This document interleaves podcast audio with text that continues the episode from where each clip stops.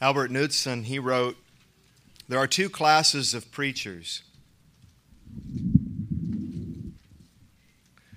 The good preachers who have something to say, and the poor preachers who have to say something. but there is yet another and higher class. It consists of those who both have something to say and who have to say it such are the prophets.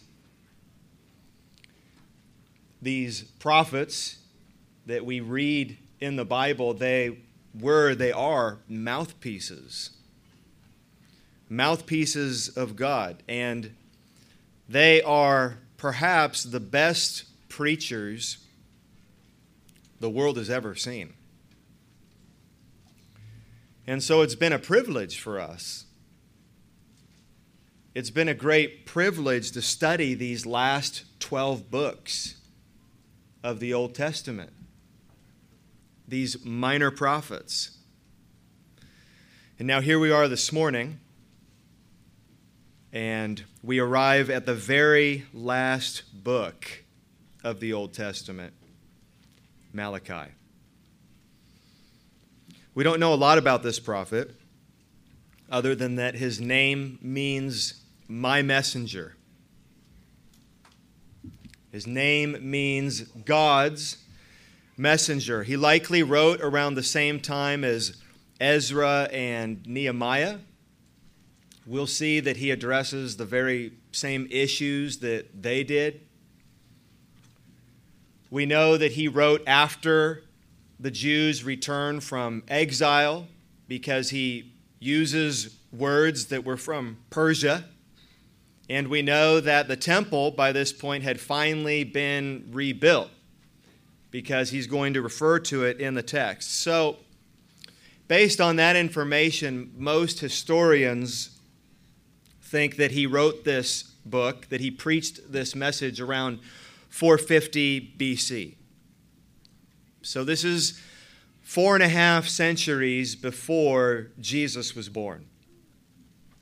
Regarding his message, Here's what Gary Yates said in his book, The Message of the Twelve. In the day of Malachi, the message was clear live today in light of a future day, the great, awesome day of the Lord. So they needed to look past their present pain and hold tight to who God is and what God had done. The main point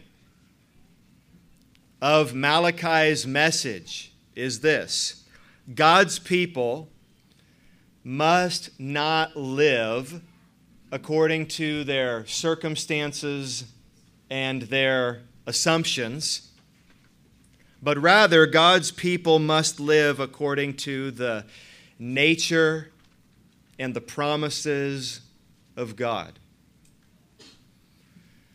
That summarizes an answer to one of life's biggest questions. Here I am. How am I supposed to live this life that's in front of me? However long it is, how long should I live it? Here was Malachi's message for them God's people must not live according to their circumstances and their assumptions, but according to the nature and the promises of God. Well, there's nothing new under the sun. We are tempted to live in the same way that they were tempted to live. We are tempted to live based on what is right in front of us. We're tempted to live based on our circumstances and to be pulled and pushed and manipulated by our circumstances and our assumptions of what is going on or what God is up to. And it is difficult for us, as it was for them, to instead live according to the nature and the promises of God. So, how do I live this life? based on who God is and what God has said. So let's pray that God would use Malachi, that he would use this prophet to encourage us today. Father in heaven, give us eyes and hearts to see you and know you today through the preaching of this word. And we pray this in Jesus' name. Amen. If you haven't already, would you open your Bibles to this book of Malachi? It's at the very end of the Old Testament. If you're using one of those black church Bibles, you'll find it on page 753.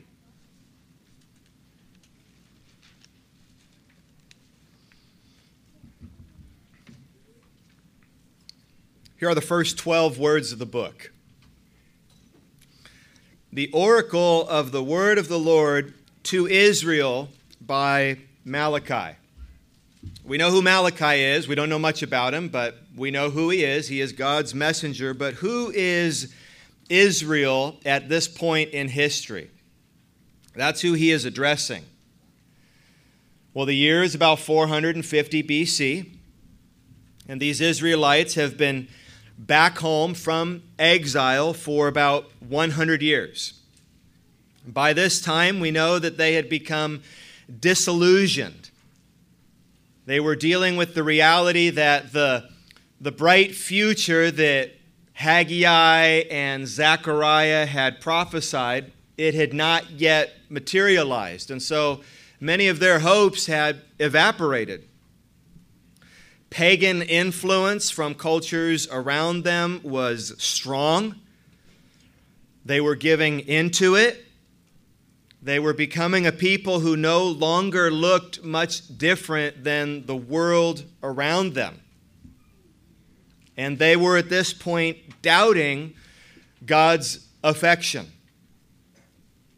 John Blanchard described them this way The temple and the walls of Jerusalem had been rebuilt, but the spiritual and social life of the nation had been reduced to rubble. And this state of Israel was the reason for Malachi's message. They must not live according to their circumstances and their assumptions, but according to the nature and the promises of God. Now, the way that Malachi gets this message out is through documenting six disputes. Six disputes between God and his people. That is the outline of this book. Six disputes between God and his people. And we're going to have time today, God willing, to tackle only the first two. The first two disputes are in chapter 1, verses 1 through 5, and then in chapter 1, verse 6 through 2, verse 9. And each of these disputes has the exact same structure introduction, then a question, then a response. God introduces the issue. Then the people ask a defensive question. Then God responds. So let's begin with the first dispute. It is described in chapter 1, verses 1 through 5. And the issue is introduced by God in verse 2a. I have loved you, says the Lord. Here's the issue the people were questioning and doubting God's love for them. They were questioning and doubting God's love for them. I'm sure at some point in your life, you could relate to that. I have found that Christians usually doubt God's love on one of two occasions. Almost always, Christians seem to doubt God's love on one of two occasions. Number one, when we look inward at our sin. We look inward at our sin and we think, how could God love me?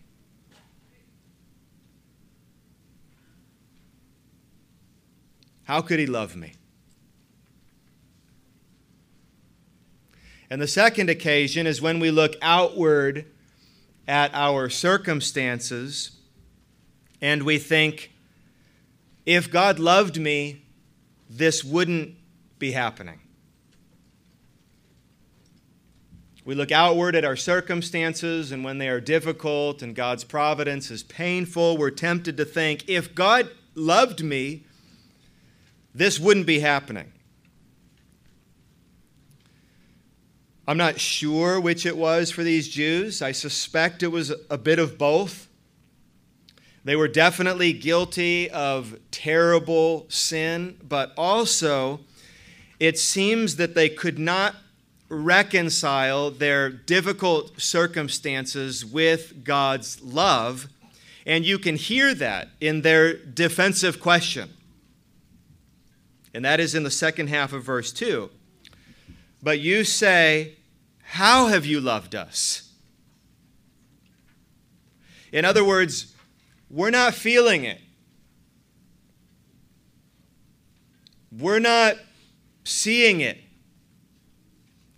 Our circumstances are, are really hard. We used to be this great, powerful, independent nation, and now we're insignificant and under the thumb of other nations. And this is how you show us love. What have you done, God, to demonstrate your love for us? Have you ever felt like that?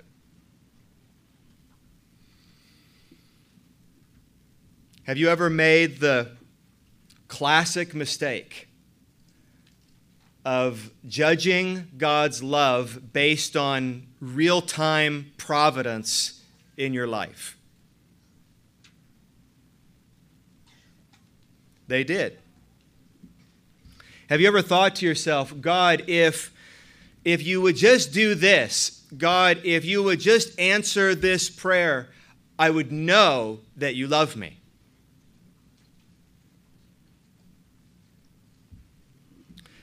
So, how will God respond now? He says two things. And as always, it's remarkable. So here's the first thing. The first thing God says in response is in verses 2 through 3. Is not Esau Jacob's brother, declares the Lord? Yet I have loved G- Jacob, but Esau I have hated. I have laid waste his hill country and left his heritage to jackals of the desert. So, their defensive question God, how have you loved us? We're not feeling your love right now. God's first response is even though Jacob and Esau were twin brothers, I loved Jacob and I hated Esau. So, what is God saying here? Jacob and Esau, if you don't know this, Jacob and Esau were twin brothers. They were grandsons of Father Abraham. They were famous ancestors of Israel. And Malachi's readers, they were descendants of Jacob not Esau. They were descendants of Jacob. And we can read their story, the story of Jacob and Esau, just like they could have, by the way. We can read their story if we want to do in Genesis chapter 25. Esau, of those twin brothers, Esau was the firstborn, which was very significant, much more significant in that culture than it is in ours today. Esau was the firstborn, and therefore he possessed the birthright. By birth, he possessed the right to inherit all of God's blessings. But he didn't. It was his right to inherit these blessings, but he didn't because unexpectedly, unexpectedly, before they were even born, so this isn't they were born and Jacob looks like this and Esau looked like this, so I choose this. The point is made really clear. Before they were even born, God chose to bless Jacob, which meant blessing or love not only for Jacob, but his descendants also, who are Malachi's readers. You may remember that Paul quoted this text in Romans chapter 9, verses 10 through 13. Let me read you those verses because Paul is he's explaining, he's exegeting this text we just read in Malachi. And not only so, Paul writes, but also when Rebekah, that was Jacob and Esau's mom, when Rebekah had conceived children by one man, our forefather Isaac, though they were not yet born and had done nothing either good or bad, in order that God's purpose of election might continue, not because of works, but because of him who calls, she was told, The older will serve the younger. As it is written, Jacob I loved, but Esau I hated. Here's what's happening in God's response. In response to the people doubting God's love, God first fixes their eyes on election. He fixes their focus on election. Before Jacob was born, God elected him. Before Jacob was born, God chose to love him. Before Malachi's listeners were even born, God elected them as objects of his affection. Before they were born, meaning it had nothing to do with who they were or what they would do. It had nothing to do with that. For no known reason, not that we know, for no known reason, God chose to set his love on them. Listen, think about this. This is how God is dealing with people who doubted his love for them.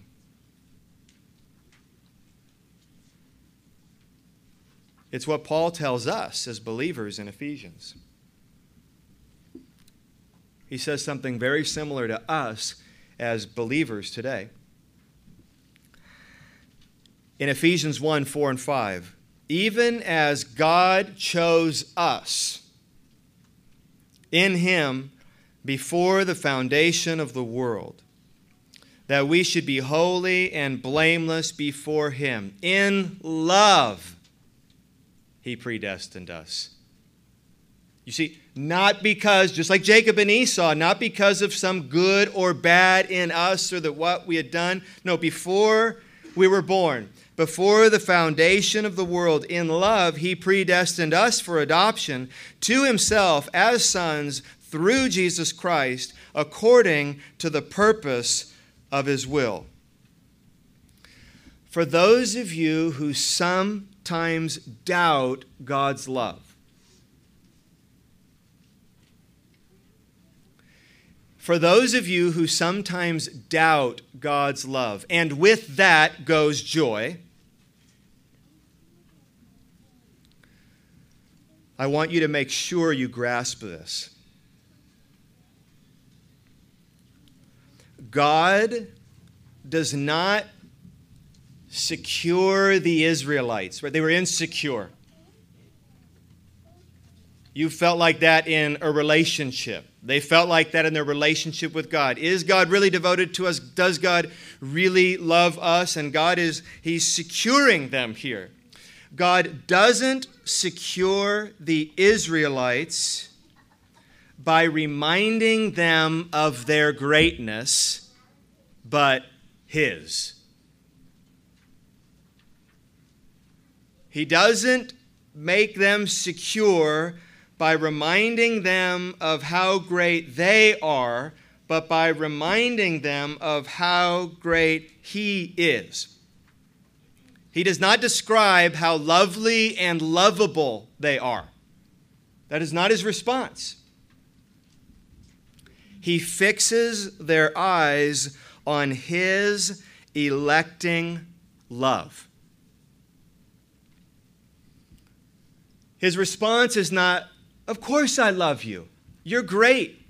You're wonderful. You're lovely. You're lovable. You're worthy of love. Why wouldn't I love you? Who wouldn't love you? It has nothing to do with them before they were even born. He decisively decided, You get my love forever.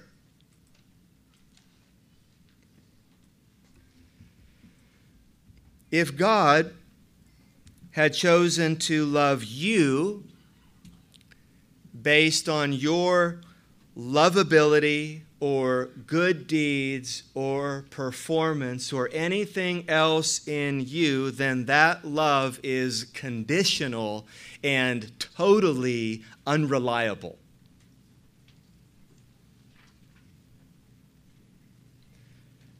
Thank God he doesn't. I think the closest we get to this is a parent's love for their child.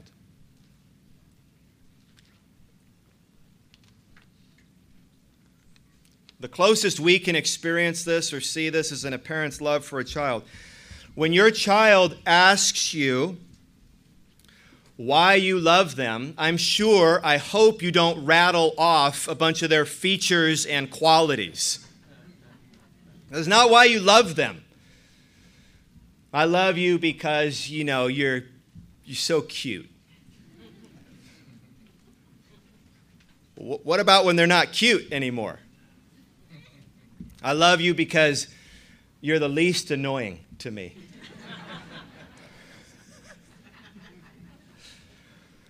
That's not how you talk to your kids. If your son asks you, Why do you love me? Your answer is, I love you because you're my son. If your daughter asks you, Why do you love me? Your answer is, I love you because you're my daughter.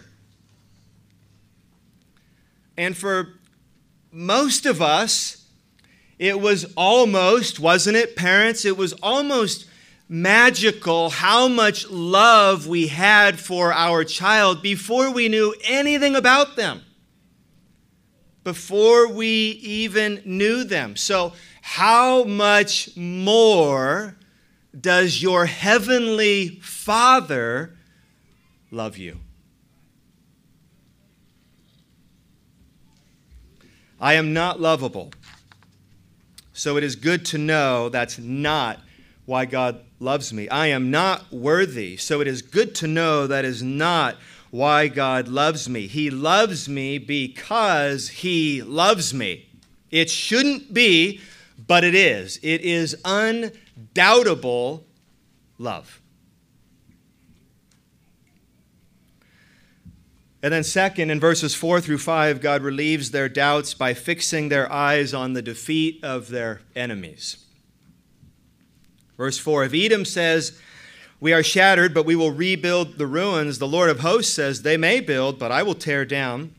And they will be called the wicked country and the people with whom the Lord is angry forever. Your own eyes shall see this, and you shall say, Great is the Lord beyond the border of Israel. Because of his great love for them, he has defeated their enemies, is God's message. If you love something or you love someone, you will pray for and fight for the defeat of your beloved's enemies. If you truly love something or someone, then you will pray for and you will fight for the defeat of their enemies. And God, of course, has done this for us.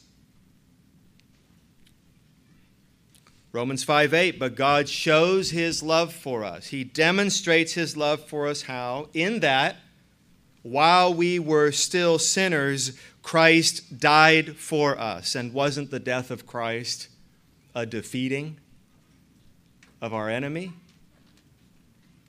Colossians 2:15 spells it out. In the death of Christ, he disarmed the rulers and authorities See the imagery. He took their weapons from them, left them naked on the battlefield. He disarmed the rulers and authorities and put them to open shame by triumphing over them in him. So that's dispute number one. In regards to God's love, God fixes their attention on his election of them and on his defeat of their enemies. Dispute number two is regarding the people's love. And it is the longest dispute, and it is introduced in verse 6a. God introduces the issue and says in verse 6 A son honors his father, and a servant his master. If then I am a father, where is my honor? And if I am a master, where is my fear? Says the Lord of hosts to you, O priests, who despise my name. God turns the tables. Do you hear that? God turns the tables. The real question here is not whether or not God loved his people, but rather did the people love God. God had not distanced himself from his people, but had they distanced themselves from him? That's often the case. And it was here. They were not honoring God. Where is my honor? He says. They were not fearing God. Where is the fear of me? He says. Then here is their defensive question in the second half of verse 6. But you say, How have we despised your name? In other words, we haven't dishonored you. We haven't despised your name. How? Is their defensive question. And God begins responding in verse 7 by offering polluted food upon my altar. But you say, another defensive question, how have we polluted you? By saying that the Lord's table may be despised. When you offer blind animals in sacrifice, is that not evil? And when you offer those that are lame or sick, is that not evil? I'm sure some of you need some explanation here as a regular part of their worship in 450 BC, as a regular part of the Jews' worship, God had required his people to offer sacrifices. He had required them, as part of their worship, to offer sacrifices. And that is because, as the ESV Study Bible puts it, sin necessitates an atoning blood sacrifice because of sin. God required, as part of their approaching Him, as part of their worshiping Him, because you are sinful, you need to offer a sacrifice. blood needs to be shed, a penalty needs to be paid. Hebrews chapter 9, verse 22. Indeed, under the law, almost everything is purified with blood. And without the shedding of blood, there is no forgiveness of sin. So, this is a principle in God's economy. We are sinners, and you cannot be forgiven of your sin without blood being shed. And the author of Hebrews was looking back to Leviticus chapter 17 there. The principle is this most basically, and we understand this breaking the law needs to be punished. We have hardwired in us this sense of justice. We know we may disagree over what those laws are from time to time, but we all agree that breaking the law needs to be punished. We all have a sense of this need for justice. You see it when your child comes to you and tells you about something bad another kid did. When I do this, this happens. So they did that. I want to see this happen to them. That's not right. They shouldn't escape justice. You see it on a football field. I just saw it two nights ago when an official misses a violation. It's an injustice, and coaches and players will get very upset over it because something wrong has happened. A law, a rule has been broken, and there has to be a penalty. You feel it when you hear that the Navy SEAL Rob O'Neill had shot and killed Osama bin Laden. You felt it. Justice. We know that breaking the law must be punished. We know that wrong must be punished. Well, what about sin? What about sin? There is nothing worse. So take the illegal block on the football field that the referee did not see Take the wrong thing that this child did that you didn't see, but your kid saw. Take whatever it is, whatever example you have. There is nothing worse than sinning against God. There is nothing worse than being created by God and for God and shaking your fist at the one who made you and saying, No, thank you. I'm going to live the way I want to live. There's nothing more offensive than this. There is nothing more wrong than sin, and it demands death. It demands a sacrifice. And, the point made here, not just any old sacrifice in the Old Testament. Not just any old sacrifice. They needed to be as close to perfect as possible. That animal that would be sacrificed needed to be as close to perfect as possible. God had explained this to them in the same place we read about it in Leviticus 22. Verse 19 If it is to be accepted for you, it shall be a male without blemish of the bulls or the sheep of the goats. And then in verse 21 To be accepted, it must be perfect. To be accepted by God, it must be perfect there shall be no blemish in it. Listen to the end of verse 8. Present that, the unblemished offering, to your governor. Will he accept you or show you favor, says the Lord of hosts? In other words, you wouldn't even offer this to your governor, and you're offering it to me. Verse 9. And now entreat the favor of God, that he may be gracious to us with such a gift from your hand, will he show favor to any of you? says the Lord of hosts.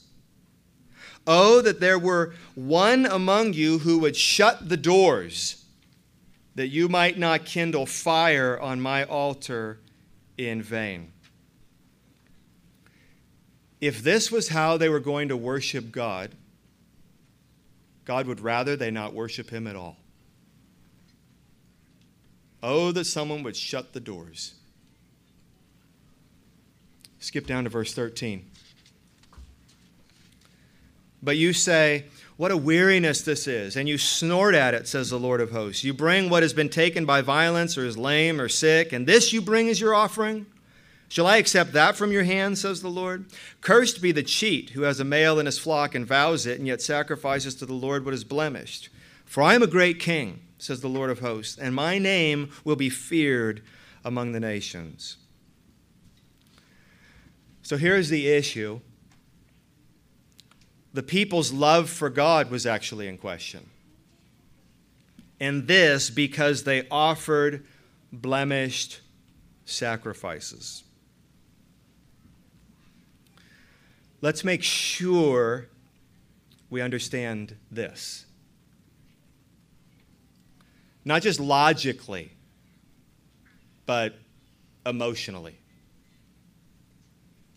Not just making sense of it in our mind, but understanding this in our heart. Why was it so important that the sacrifices brought to God be unblemished? Why was this such an issue with God? Why did these sacrifices brought to him need to be perfect? Let me give you two answers.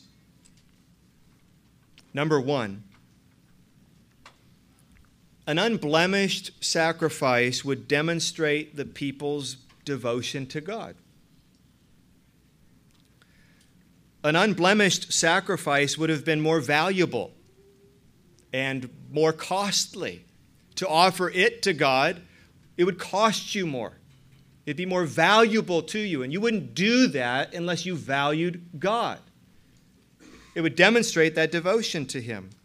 John Benton comments Sacrifice is the giving up of something we genuinely value in order to express our devotion to God.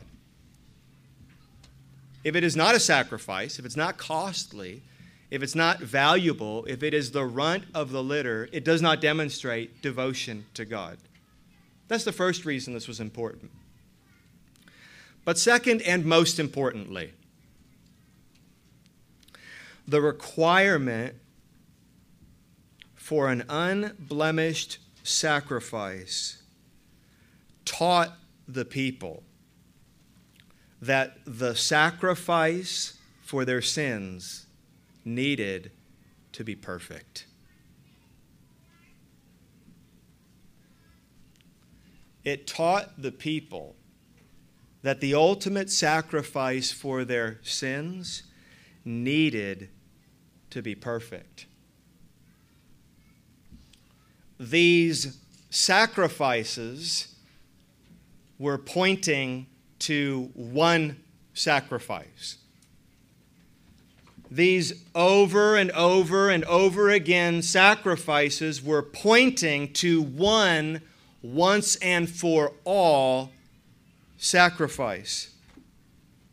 The ultimate sacrifice that for them was to come, for us has come Jesus, the Lamb of God. That's why in the New Testament, when John the Baptist looked out and saw Jesus coming, he looked to his followers, and of all the things that he could call Jesus, like his name, he said, Here comes, do you remember in John chapter 1, verse 29? Here comes the Lamb of God. Here comes the sacrifice of God. Here comes the offering of God. So there we have these first two disputes. Four more, God willing, we'll get to in weeks to come. In regards to the doubting of God's love, God pointed his people to his election of them and his defeat of their enemies. And then in the second dispute, in regards to God's questioning of his people's love, he called them to offer unblemished sacrifices once again. And the second dispute ends with God holding the teachers accountable. It was largely their fault the people were in this mess. They had failed to teach their people. Pastors can't fail to teach their people. Parents can't fail to teach their children. Christians can't fail to teach one another. Chapter 2, verses 7 and 8. For the lips of a priest should guard knowledge, and people should seek instruction from his mouth, for he is the messenger of the Lord of hosts. But you have turned aside from the way, you have caused many to stumble by your instruction.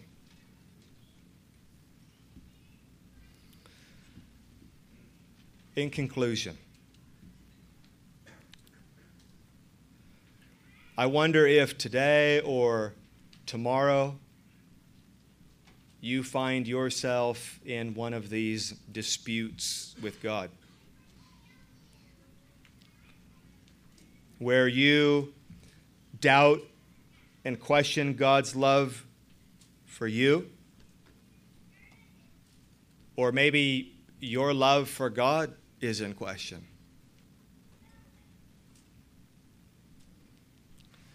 If you are here today and you are not a Christian, there is no hope for your soul apart from Jesus Christ. There's no hope. There's no sacrifice you could bring. There's no offering that you could bring that would satisfy his justice. He has made you for himself, despite what the world tells you. He has not made you for yourself. He has not even made you first and foremost for others. He has made you chiefly for himself.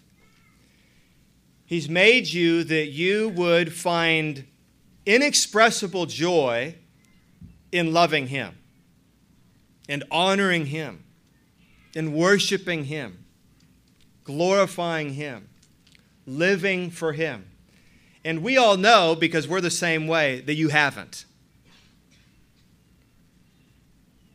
And so you stand before God condemned.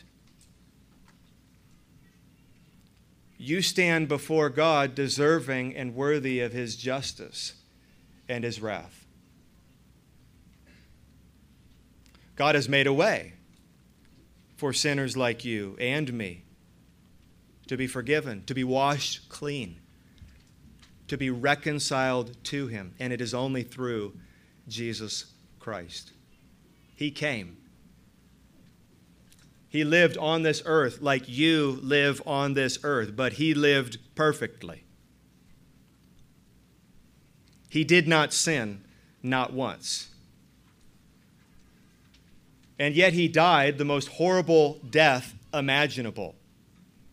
And he lived that life and he died that death in the place of sinners like you, so that his life could count as your life, and his death, his suffering, the wrath of God, could count as your suffering, the wrath of God. And if you would hear that good news and believe it, not just say you believe it, but believe it, and trust Him and entrust yourself to Him, then you would be saved.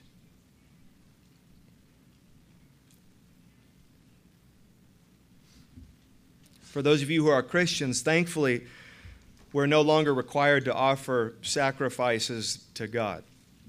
The price has been paid, God's wrath has been satisfied. We stand justified before him.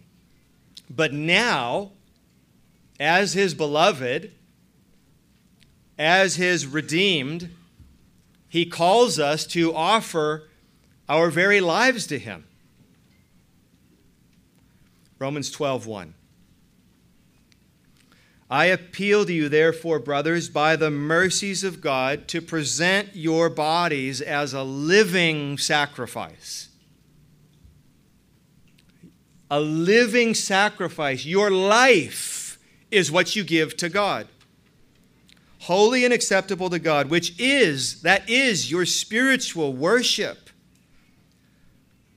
Do not be conformed to the world but be transformed by the renewal of your mind, that by testing you may discern what is the will of God, what is good and acceptable and perfect. This is how God calls us, his children, to live. We do not live according to our circumstances.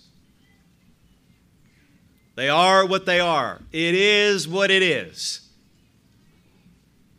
We do not live according to our circumstances, and we certainly don't live according to our assumptions about what our circumstances mean or could mean. No, we live based on the nature of who our loving God is, who has chosen and elected us and adopted us as his children and we live according to the great promises that He has made to us. When we live wrongly, according to our circumstances, it leads to inevitably doubt and fear and anxiety and worry when we live according to who God is to us and what he has done for us, it leads to gratitude. It leads to gratitude. Our gratitude as Christians, it is not aimless. Our gratitude has a trajectory. Our gratitude goes straight to God and we gratefully obey. We gratefully offer our lives as living sacrifices to Him. So we make a practice, or we should, of thanking and praising God. We make a practice of this. As Matthew Henry put it, in thanking God, we fasten upon His favors to us in praising and adoring God, we fasten upon His perfections in Himself.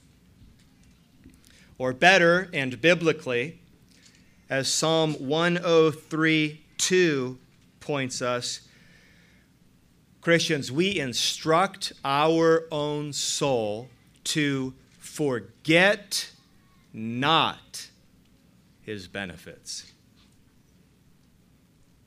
that we may give him the love that he deserves.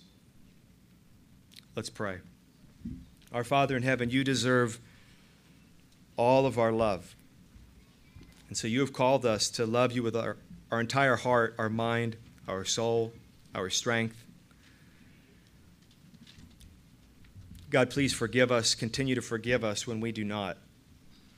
And help us, God, transform us by the renewing of our mind Change us so that we would be more like you. We would be more holy in how we live, how we think, what we say, so that you would be glorified. And we ask this in Jesus' name. Amen.